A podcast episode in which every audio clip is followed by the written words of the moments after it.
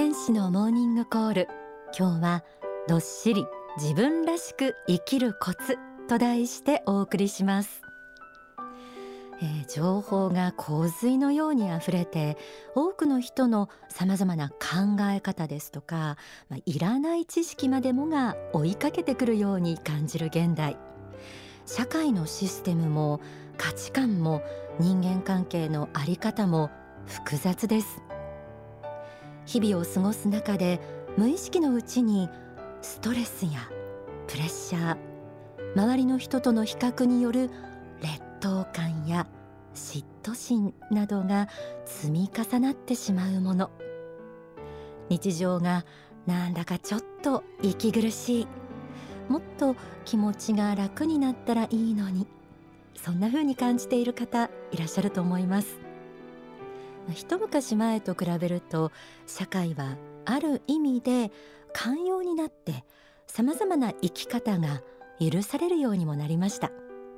同時にどう生きたらいいのかがわからないという現代特有の悩みも生まれています。日常で揺れ動く自分。周りに惑わされてしまう自分。自信や主体性のない自分。誰もが自分らしく生きたいそう願いながらそれができないジレンマを抱えているんじゃないかなと思います。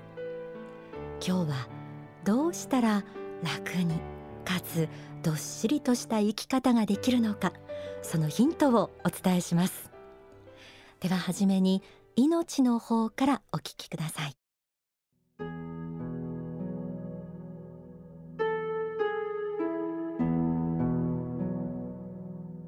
まず皆さんにお勧めしたいことは知識や価値観が多様な時代を生きていくには一定の論理とでも言うべきものを自分なりに立てようと努力することが大事であるということです。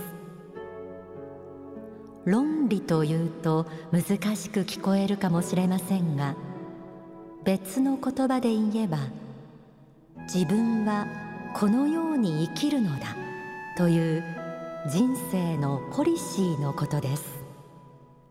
そういう生き方の基準になるものを混沌状態の中からつかみ出し一つの考え方として立てようと努力することが大事です。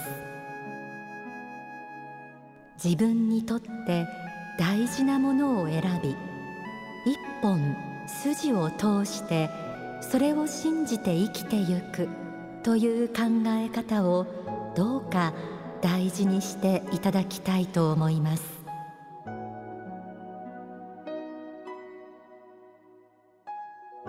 自分のポリシーを立てる。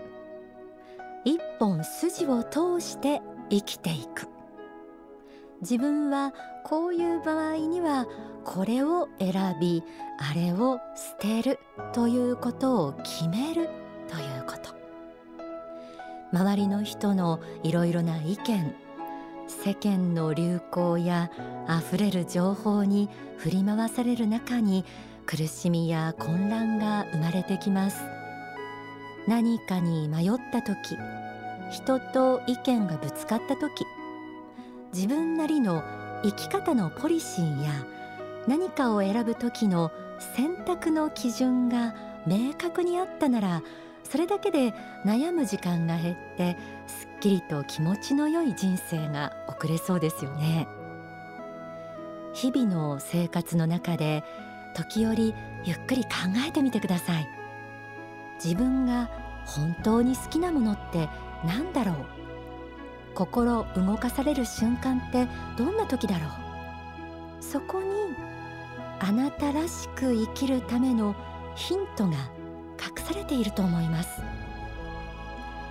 経験や知識を積み重ねる中でついつい人の意見や社会の流れに乗っかろうとしてしまいがち。ですが折々に自分はどうしたいのか。自分はどう感じるのかというあなたの心に目を向ける習慣を作ってみてください。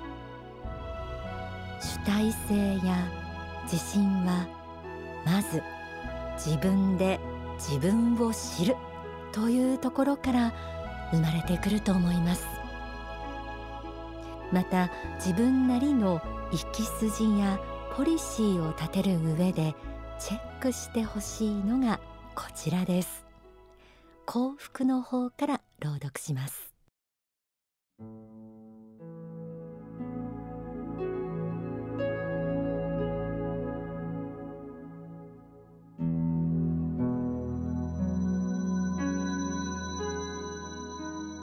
過ぎた欲望のことを執着と言いますがこの執着を捨てることによって幸福になれるのです。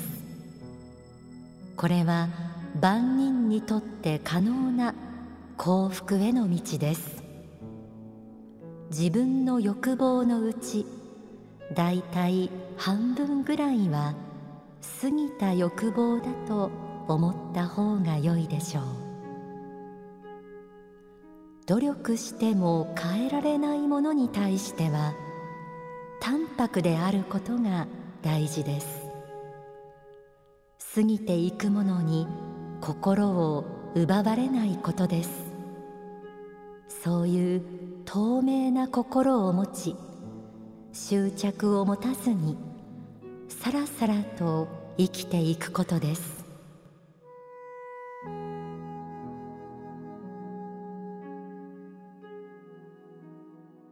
過ぎた欲執着の点検。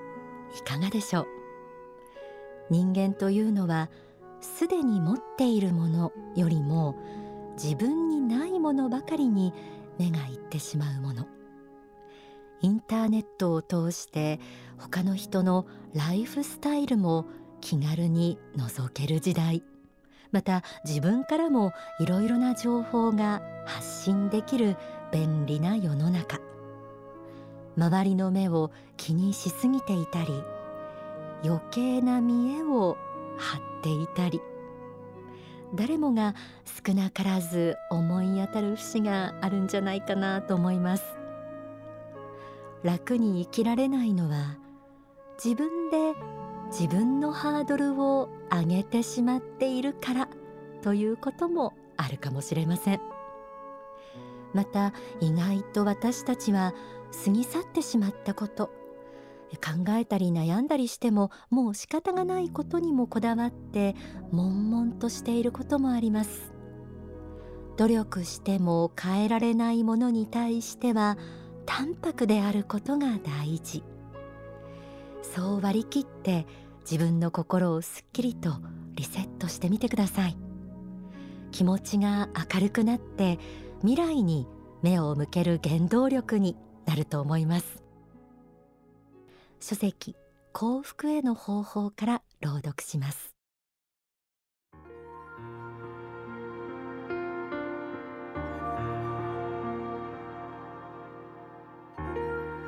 人生の幸福には一時的刹那的な幸福もあるでしょうがそうしたものが真なる幸福なのではありません。長く続けていける幸福。そしてあの世にも持っていける幸福こそ大事であるという観点をいつも忘れないようにすべきなのです。結果にこだわりすぎずその過程を楽しむ技術を身につけるならば人生はスリリングでワクワクする。楽しい旅行なのです。さあ発想を変えて再出発してみましょ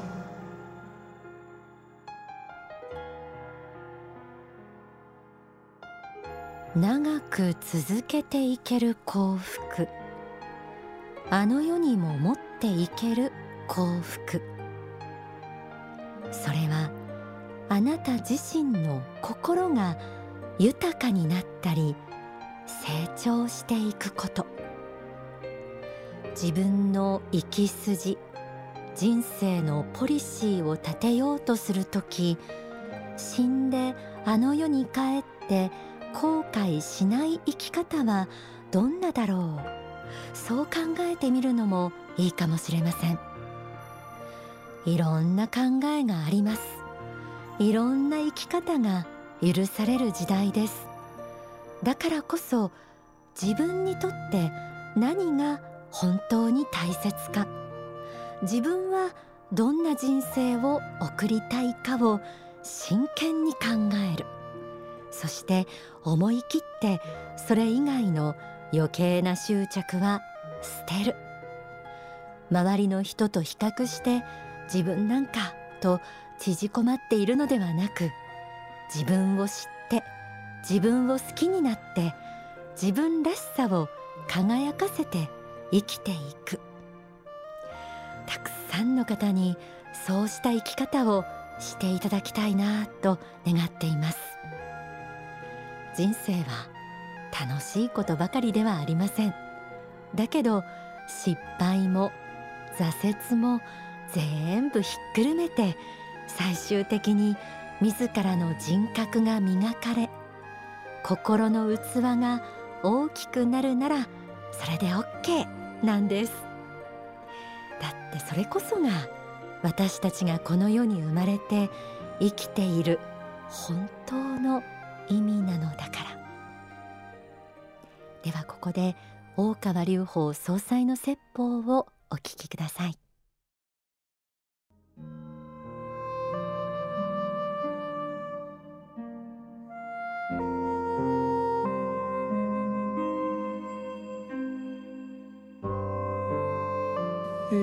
くよく考えてみるならばですね、え、完全な人完璧な人なんていないんですね。また自分がそうでないように他の人もまた完全でもないし完璧でもないんですね。自分に求めることもできないし人に求めることもできないんですね。その求めることができないものを求めて不完全な生き方をしていく人が後を絶たないんですね。あまりに自分を美化し窮屈にし縛り上げてはいけないんですね。同時に一度でもそういう失敗があったらもう人生が終わりだというふうな考え方ですね。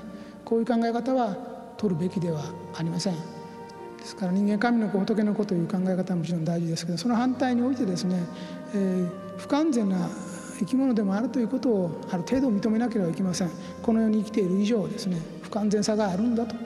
この世に生きている肉体を持って生きている人間としての不完全さがやはり残るんだというところですね、えー、霊的に完璧な存在としては生きることができない。この世においては数多くの抵抗の中を生きなければならない。不完全にしか生きられないんだと。不完全にしか生きられないからこそそこで失敗もあり挫折もあるけれども反省もあり学びもまたあるのである。他の人も同じように失敗もし挫折もしているけれどもまた新しい気づきを得て立ち直りより良い人生を生きようとしているんだと。大事なことは完璧な人生を生きることではなくてより良い人生を生きることなんだと。そういうふうに心に言い聞かせなければいけませんね。80%主義でいいですからとにかく生き抜きなさいと。そしてより良い人生を選び取ることが大事ですよと。完全な人生ではない。完璧な人生ではない。欠点のない人生ではない。傷のない人生ではない。また人格ではない。人間は神様ではない。神様を目指している。仏様を目指しているが神様仏様ではない。この世に生きている以上苦しみながら毎日毎日、えー、失敗を重ねながら生きているんであるですからより良く生きることを目指すべきであるということを知らなければならないですね。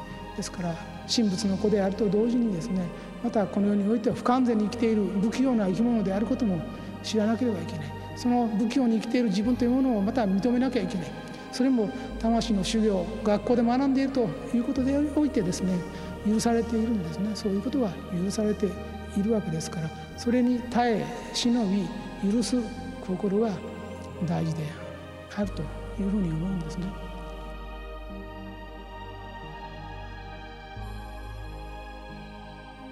お聞きいただいた説法は書籍大語の法に収められています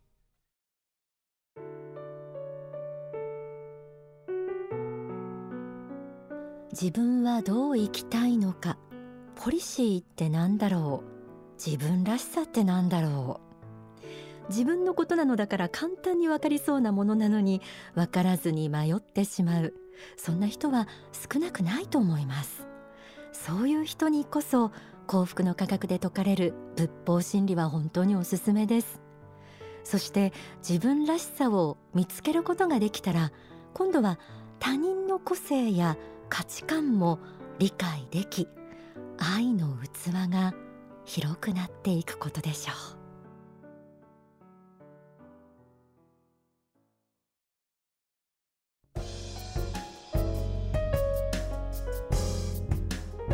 天使のモーニングコール。この時間はオンダソファー。ちょっぴり息抜きです、えー、9月も半ばを過ぎました。週明けの月曜日19日から1週間はお彼岸とされています、えー、祝日や土曜日曜を利用してお墓参りに行かれる方も多いと思います。お彼岸って春と秋に2回ありますよね。春分の日と秋分の日の前後3日間とされています。仏教では私たちが生きているこの世を死願。ご先祖様がいらっしゃるあの世を彼岸と呼んでいます。そして死願は東にあり彼岸は西にあるとされているそうです。3月の春分の日と9月の秋分の日には太陽が真東に出て真西に沈むので志願と彼岸が通じる日とされてこの頃にご先祖様を供養する習慣が生まれたというわけなんですね。幸福の科学の全国の少女でも9月19日から25日頃にかけて秋の専属用大祭が行われます。ご先祖様や大切な個人に思いを向ける時。あの世でどういうふうに過ごしているのかな。私たちの思いは届いているかななんて考えることもありますよね。来週の天使のモーニングコールは幸福の科学の総本山那須少女の館長の方に専属用についてもお話を伺おうと思っています、えー、この那須少女には幸福の科学の霊園来世幸福園も併設されているんです、えー、私も個人的にねあの個人の供養に、えー、向かったばかりです、来週は正しい供養の作法個人への思いの向け方あの世の世界の秘密なんかも、えー、お届けできたらいいなと思っています。